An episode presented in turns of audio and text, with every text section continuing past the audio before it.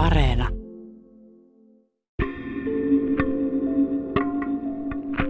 Onko se kuullut tänne?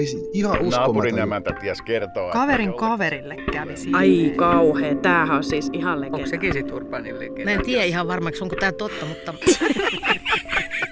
Urbaani tarina. Kaupunkitarina. Mökytarina. Kiertotarina. nykytarina. Ihan uskomaton juttu. Ihme juttu. Tämä on siis urbaani legenda. Urbaani, Urbaani legenda. No niin On niin on. Yksi kertoo, Oli että silleen, Äp, että äp, äp, äp, ei vielä. Tällä kertaa pureudumme tarinoihin, jossa kaikissa esiintyy eläimiä yllättävissä tilanteissa. Tämähän on kanssa tota, ihan Joo, totta. tää, Päästetään tää on- ääneen ihmiskertojat. Nyt kuitenkin kansanperinteen tutkija Karina Koski, ole hyvä. Nämä tarinat voi lähestyä myös kauhutarinoita. Et aika usein näissä on tämmöisiä niin kuin inhottavia, pelottavia, yököttäviä yksityiskohtia, jotka sitten herättää tunnereaktioita ja ne jää mieleen. Ja ne voi olla myös tämmöisiä uskomuspohjaisia, niissä voi olla kummittelua.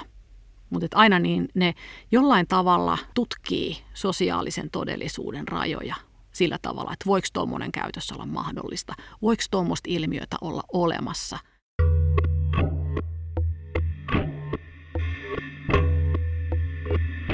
Joo, Jukka Palmu on legendaarinen.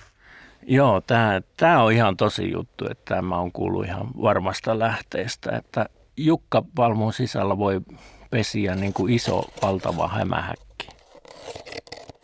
Kai ne on sitten sieltä ulkomailta jotenkin roudattu ne jukkapalmut ja sitten se jukkapalmu alkaa elää ihan omaa elämäänsä. Sieltä kuuluu koputtelua ja naksuntaa ja sitten sieltä sisältä tuleekin tarantella. Sieltä mönkii hirveä hämähäkki, joka Munii se populaation tämän tyypin nenään. Kaikki nämä hämähäkit, jotka liittyy näihin urbaaniin legendoihin, niin nehän menee joko nenään tai korvaan.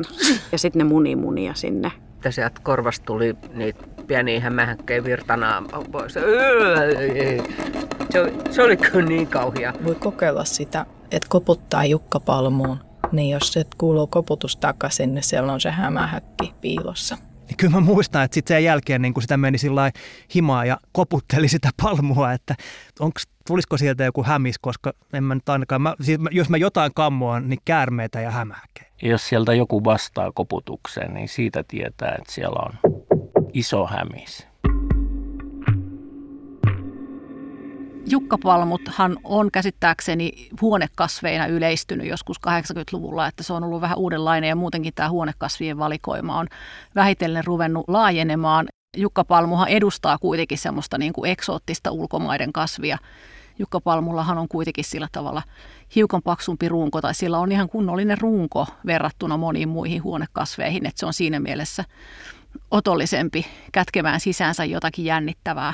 Tätä juttuahan ei yleensä kerrota koskaan muista huonekasveista. Se on aina jukkapalmu. Kertoo semmoisesta vähän pelosta ja epäluulosta ulkomailta tuotuja juttuja ja vähän semmoisia uudempia asioita kohtaan. Käärmeethän on varmaan myös semmoinen, josta saa monia ällötystarinoita aikaiseksi. Ja tietysti joka ikinen käärme mittailee ihmistä, kun se nukkuu, että pystyisikö se syömään tuo ihmisen. oli nainen, joka omisti suuren käärmeen. Ja sitten se nainen oli oikein niin kuin innoissaan ja mielissään, kun se käärme tottu häneen. Ja Tämä oli ollut ihan sillä innoissaan siitä, että hei, tämähän niin kuin, että käärmekin osoittaa tällä tavalla jotenkin niin kuin läheisyyttä ja, ja hellyyttä, että onpa tosi kivaa. Ja joka yhtäkkiä alkoikin aina hakeutumaan sen naisen viereen sänkyyn pitkälle nukkumaan. Ja se nainen ollut sillä, että ai, että se, että se tykkää niin kuin hänestä ja ne arvostaa häntä. Ja sitten se käärme lopetti yhtäkkiä syömisen. Se nainen luuli, että se käärme on kipeä. Ja sitten se ajatteli, että se lääkäri määrää sille lääkettä. Mutta tosiasia oli se, että se käärme paastasi ihan muusta syystä. Sitten eläinlääkäri on kuitenkin sanonut, että ei, kun se vaan menee, menee tota, kiemurtelee siihen viereen suoraksi, koska se haluaa mitata, että pystyisikö se syömään se omistajansa. Ja sitten eläinlääkäri sanoi, että no eihän se sen takia tuu sun viereen, että se susta tykkäisi, vaan sen takia, että se mittaa, että milloin se on kasvanut tarpeeksi isoksi, että se voi syödä sut. Joo, niin ne aina tekee.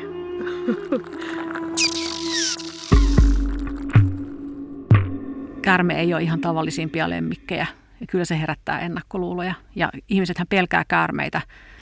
Aika jännä, että ihan kokonaan sen ihmisen vetäisi käärme tuosta haukkapalaksi. Että kyllähän ne aika isoja juttuja nielee, mutta tässä on niin kuin aika mahtavaa liiottelua siitä, että kuinka suuren annoksen pystyisi syömään ja kuinka tässä on niin kuin jännästi, kuinka sinisilmäinen se nainen on siinä, että, että hänellä on ihana rakas käärme ja sitten se käärme koko ajan suunnitellut vaan sen syömistä. Tämähän on kanssa tota, ihan tosi juttu. Nimittäin perhelomaille jossakin Välimeren maassa 80-luvulla tietysti, ja sieltä sitten perheen tytär löytää sellaisen surkeämärän koiranpennu, jolla oli hännästäkin vaan tynkä jäljellä. Se tyttö hoitaa sitä pentua ja pesee sen, ja sitten ne vie sen kotimaahan, se on vielä laukussa. Ja sitten se kotona kuitenkin vähän hullaantuu se sylikoiro ja se purii, puri sitten. Perheen kissaa tai perheen vauvaa. Ja kun tätä tutkitaan lääkärissä, niin se eläinlääkäri sanoo nähtyä sen koiran, että olette sitten tuonut lemmikiksenne viemärirotan. Tämä on viemärirotta. Tämä ei ole koira, tämä on viemärirotta. Näin siinä kävi. Tulee jännästi esille se, että, että mitkä eläimet on semmoisia söpöjä ja kivoja eläimiä, jotka meillä hyväksytään, ja mitkä on sitten semmoisia inhottavia eläimiä. Niin kuin tässä tulee aika selvä arvoero koiran ja viemärirotan välillä. Et mä pitäisin tätä aika vanhentuneena, tätä kuviota, mutta että tämä on niin kuin hyvin klassinen ulkomailta tuodaan jokin asia, joka osoittautuu syöpäläiseksi ja joka on niin kuin vahingollinen sille perheelle. Mutta muutenkin kerronnassa on tavallaan tämmöinen sääntö, että mitä erikoisempia tapahtumia kerrotaan tapahtuneeksi totena, niin sitä todennäköisemmin niitä voi kuulijat pitää uskottavina, jos ne on tapahtunut kauan sitten tai jossakin muualla. Eli ajallinen tai maantieteellinen etäisyys on sellainen, joka niin kuin vakuuttaa kuulijan siitä, että asiat voi olla hyvin eri tavalla kuin mitä, mitä meillä olisi. Itäsuomalainen auton kouluopettajaryhmä on matkalla Australian aavikolle. Siellähän siis nämä kengurut on, on vähän niin kuin kanit täällä. Ne on oikeasti niin kuin riesa, siis kaikille. Ne pomppii siellä ja niin kuin tekee vaikka mitä ongelmia. Ja taas semmoinen niin kuin kenguru yhtäkkiä pomppasi siihen, että ne törmäsi. Siis sillä törmäsi niin kuin autolla kenguru. Ja se kenguru jää sitten niin kuin leputtaa siihen maahan ja ja ne meni sitten niinku kattoon ja, ja ne vaikutti siis siltä, että kuolluhan se on. Että ei auta mitään. Sitten ne hauskat miehet ajatteli, että ne keksikin pukee yhden niiden takin sille kengurulle ja toiselta otti aurinkolasit ja kolmannelta lippiksen ja sitten ne nosti sen kengurun pystyyn ja sitten ne otti ryhmäkuvia ja selfie. Hähä, tässä nyt kengurun kanssa, kun yhtäkkiä tämä kenguru heräski henki ja lähti loikkimaan. Ja ei siinä nyt siis muuten niin kuin mitään tietysti, että vain vastaa niin kuin uuden takin tai, tai niin kuin, niin kuin uudet housut. Mutta nämä auton avaimet oli ollut siellä takitaskussa. Ja sitten kun se kenguru lähtee pomppiin, niin siellä taskussa häviää passi ja lompakko. Mä oon kuullut tästä sellaisenkin version, että nämä miehet sitten hankkiutuu suurella vaivalla Suomen konsulaattiin, kun heidän täytyy päästä sieltä poiskin. Heillä oli lentoliput ja kaikki siellä taskussa. Ja siellä sitten käy ilmi, että siellä on se takki ja se takki on veressä ja siellä on heidän kaikki passit ja muut. Ja siinä on käynyt sillä tavalla, että kengurun metsästäjä on ampunut sen kengurun ja hänen autostaan on siis löytynyt tämmöinen verinen takki, jossa on nämä ja, ja poliisi on ottanut kiinni ja se mies on yrittänyt selittää, että ei, ei kun se oli kengurulla, se takki oli kengurulla. Ja tietenkään ei ollut uskonut sitä, että nyt sitten kiireesti ilmoittamaan tälle poliisille, että kyllä, takki todellakin oli kengurulla, että nämä pelleet oli pukenut takkinsa kengurulle. Joo, tämä on semmoinen tarina, joka tunnetaan hirveän monissa maissa. Et lähes kaikista Euroopan maista on varmaan ikään kuin muka käyty Australiassa pukemassa takki pyörtyneelle kengurulle. Että tämä on kyllä tehokas ja toimiva juttu. Tämmöistä mä en ole ennen kuullut, mutta... Tästä on tämmöinen suomalainenkin versio, että... Mulle tämä vastikään kerrottiin, että näinkin voi käydä hirvimetsällä. Nimittäin, että kaadettiin komeasarvinen hirvi. Ja sitten siihen sarville pistettiin koko porukan kivärit näytille ja ruvettiin räpsiin komeita kuvia. Ja yhtäkkiä keskeisen kuvaamiseen hirvi herää mm. Ja ponkasi liikkeelle kivärit edelleen telineellä. Kesken kuvauksen hirvi heräsi ja ponkas liikkeelle. Kivärit oli edelleen siinä hirven sorvissa. No siis tässä pilkataan metsästäjiä ja sitten aika yleistä on, että otetaan kuvia saalista ja itsestä. Suomessa se ei välttämättä ole ehkä mikään semmoinen niin, kuin niin yleinen tapa, mutta että niitähän näkee netissä kansainvälisesti tosi paljon. Ja sitten niitä on pilkattu sillä, että jotkut on ottaneet kuvia sitten ihan samalla tavalla niin kuin metsästysasussa ja sitten niin kuin kesäkurpitsoita ja juureksia laittanut siihen. Näitä pidetään niin kuin vähän makabereina näitä saalien kanssa otettuja kuvia ja sitten toisaalta on, on niitä ihmisiä, joiden mielestä nimenomaan niin kuin se hieno oma metsästyssuoritus täytyy sitten ikuistaa kuvaksi. Eläimelle on helpompi asettaa siinä tarinassa yllättävämpää käytöstä kuin ihmiselle. Ihmisiltä niin kuin odotetaan enemmän, että jos on joku tämmöinen yllättävä tapahtuma, niin eläin voi olla just tämmöinen yllätyksellinen toimija.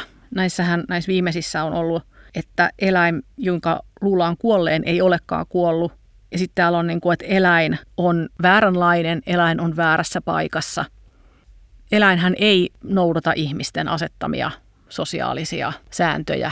Eläimet toimii niin kuin omalla tavallaan ja siinä tulee näitä törmäyksiä että osa näistä voi olla tämmöisiä niin kuin ihmisen ja luonnon välisiä törmäyksiä, mutta näissä monissa on juuri se, että ihminen itse on tehnyt jotain sellaista, joka on luonut sen asetelman, jossa tämä eläin sitten toimii odottamattomalla tavalla. Ihminen on kolkanut kengurun autolla – Ihminen on ampunut hirveä pyssyllä, ihminen on kuljettanut ulkomailta kasveja, joissa sitten eläimiä on sisällä, ihminen on tuonut eläimiä toisesta maasta toiseen.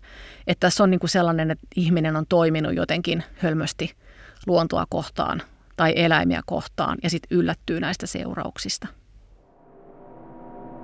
Niin sitten on vielä tämä tarina, jossa tota, perheessä on marsu ja huoneistoon asennetaan uutta koko lattiamattoa ja siinä sitten tämä lattian laittaja on lähdössä tupakkatauolle ja miettii, että missä ne tupakat laitto. Ja hän huomaa sitten, että siellä maton alla on semmoinen kohouma. Ne ajattelee, että nyt mä oon jättänyt ne tonne, että no ei se mitään, että minä litistän ne sinne, että sitten se vasaralla hakkasi litteeksi sen kohouman siellä. Ja ennen kuin hän lähtee siitä mihinkään pitemmälle, niin perheen tytär tulee kotiin, että et oot sä nähnyt meidän marsua, että se ei näytä olevan tuolla häkissä – ja samaan aikaan se matonlaittaja näkeekin, että kas, että tuossahan ne tupakat on pöydällä.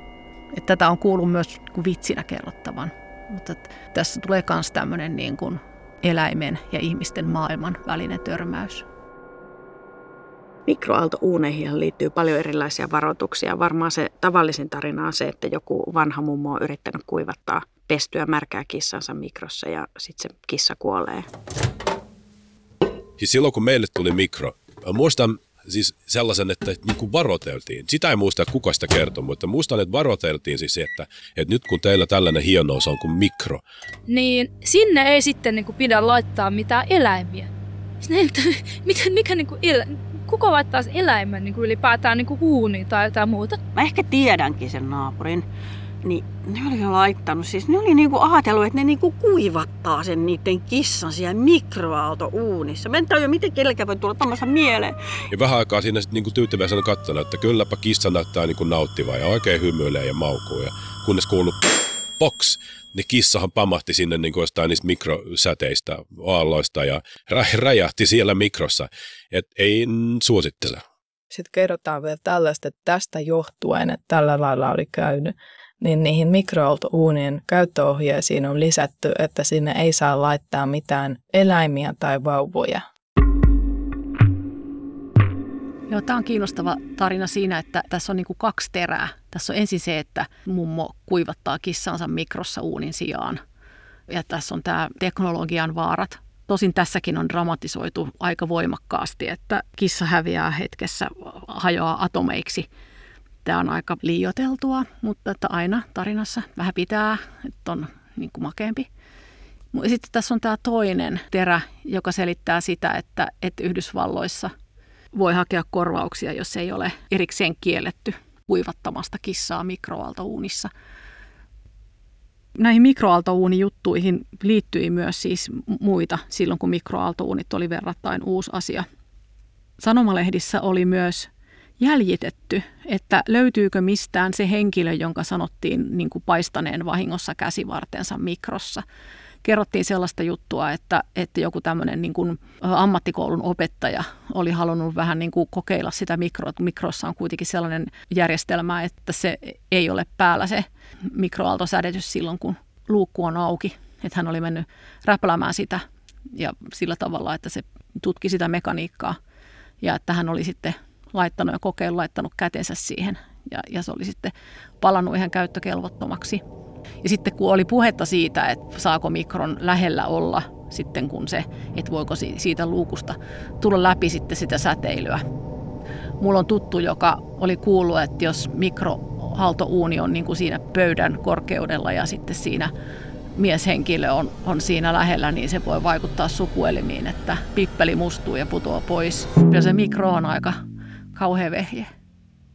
Joskus 80-90-luvulla tunnettu tämmöinen puhuttiin siitä, että New Yorkin viemäreissä on alligaattoreita, koska ihmiset on ottaneet pieniä söpöjä alligaattoreita lemmikiksi, sitten ne on päästäneet ne pois, kun ne on kasvanut liian isoksi.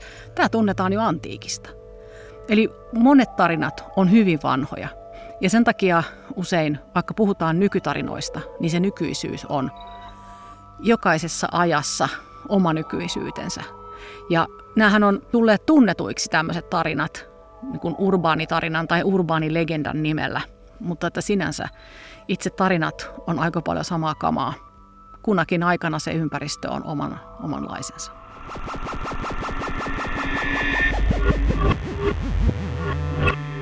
Mulla oli semmoinen opettaja tässä jossain vaiheessa, siellä oli semmoinen valtavan korkeaksi tuperattu semmoinen tukka, niin kuin, niin kuin 60-luvullahan niitä oli kuulemma paljonkin semmoisia, että mä itse niitä nyt silloin on nähnyt, kun 60-luvulla syntynyt, mutta niin sitten kerrottiin, kerrottiin kuitenkin semmoista juttua sellaisesta kampauksesta, tämmöinen oikein hyvin korkeaksi tuperattu se tukka ja, ja se oli kai sitten niin hankala laittaa tietysti semmoinen ja sitä ei sitten pesty sillä niin ihan vähän väliä. Ja olisiko siihen jotakin sokerivettä sitten vielä laitettu, että se niin pysyy semmoisessa semmoisessa asennossa, että silloin siihen maailman aikaan mitään geelejä tai ollakaan ja hiusgeelejä semmoisia.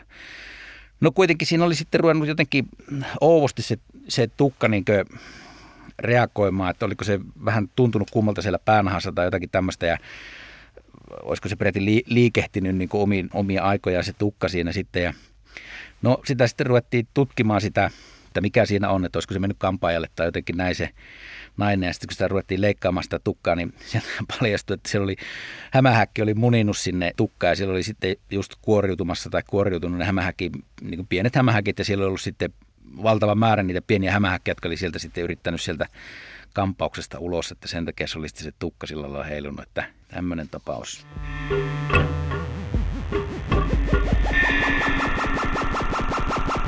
Ei oliko se niin? Eikö se olekaan niin kuin, että se onkin urbaanilegenda, okei. Okay.